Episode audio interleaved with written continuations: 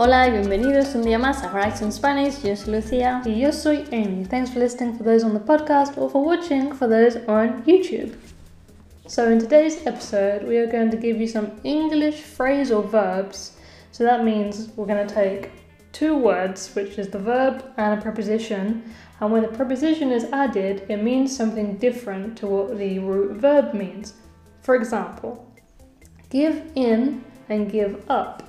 So the original root is give, which is dar in Spanish. But give in and give up have different meanings. What is their equivalent in Spanish? Give in significa ceder y give up significa rendirse o dejar de hacer algo para siempre, como fumar. Okay, so we're going to give you two sentences, each with that phrasal verb in. Sometimes you have to give in to make your girlfriend happy. A veces tienes que ceder para hacer a tu novia feliz. This game is way too hard. I give up. Este juego es muy difícil. Me rindo. Okay, so that's your first example of phrasal verbs translated into Spanish. We're going to give you four more, and if you want any more, head to the website. Oh, and don't forget to subscribe. Siguiente, we have turn up and turn down. On its own, turn means girar, but in Spanish it translates to something, a different verb. What is turn up? Turn up quiere decir subir el volumen o aparecerse. And what about turn down? Turn down quiere decir bajar el volumen o rechazar. Okay, so we're going to give you a few sentences on those. It's a bit quiet. Can you turn it up? Está muy silencioso. ¿Puedes subir el volumen? Are your friends going to turn up to the party? ¿Van a aparecerse tus amigos en la fiesta? Why did you turn down the job? ¿Por qué rechazaste el trabajo?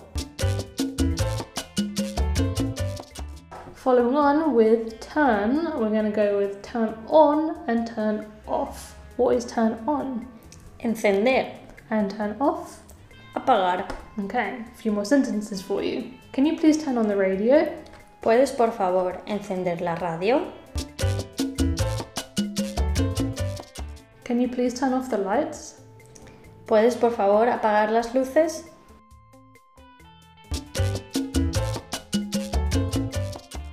Okay, last ones for you. We have come back and come in. The root of that is venir. But what does come back translate as in Spanish? Come back significa volver. And what about come in? Y come in quiere decir entrar. First sentence for you. Tell your brother to come back and visit more often. Dile a tu hermano que vuelva de visita más a menudo. You can come in the class when you're ready. Puedes entrar en la clase cuando estés listo. En nuestra página web horizonspanish.com dejaremos estos phrasal verbs y otros más para que podáis echarles un vistazo y os sirvan de ayuda. If you like this video, don't forget to leave us a like, subscribe, and hit the notification bell on your mobile because you will get notified as soon as our next video releases. So until next time, hasta, hasta pronto. pronto.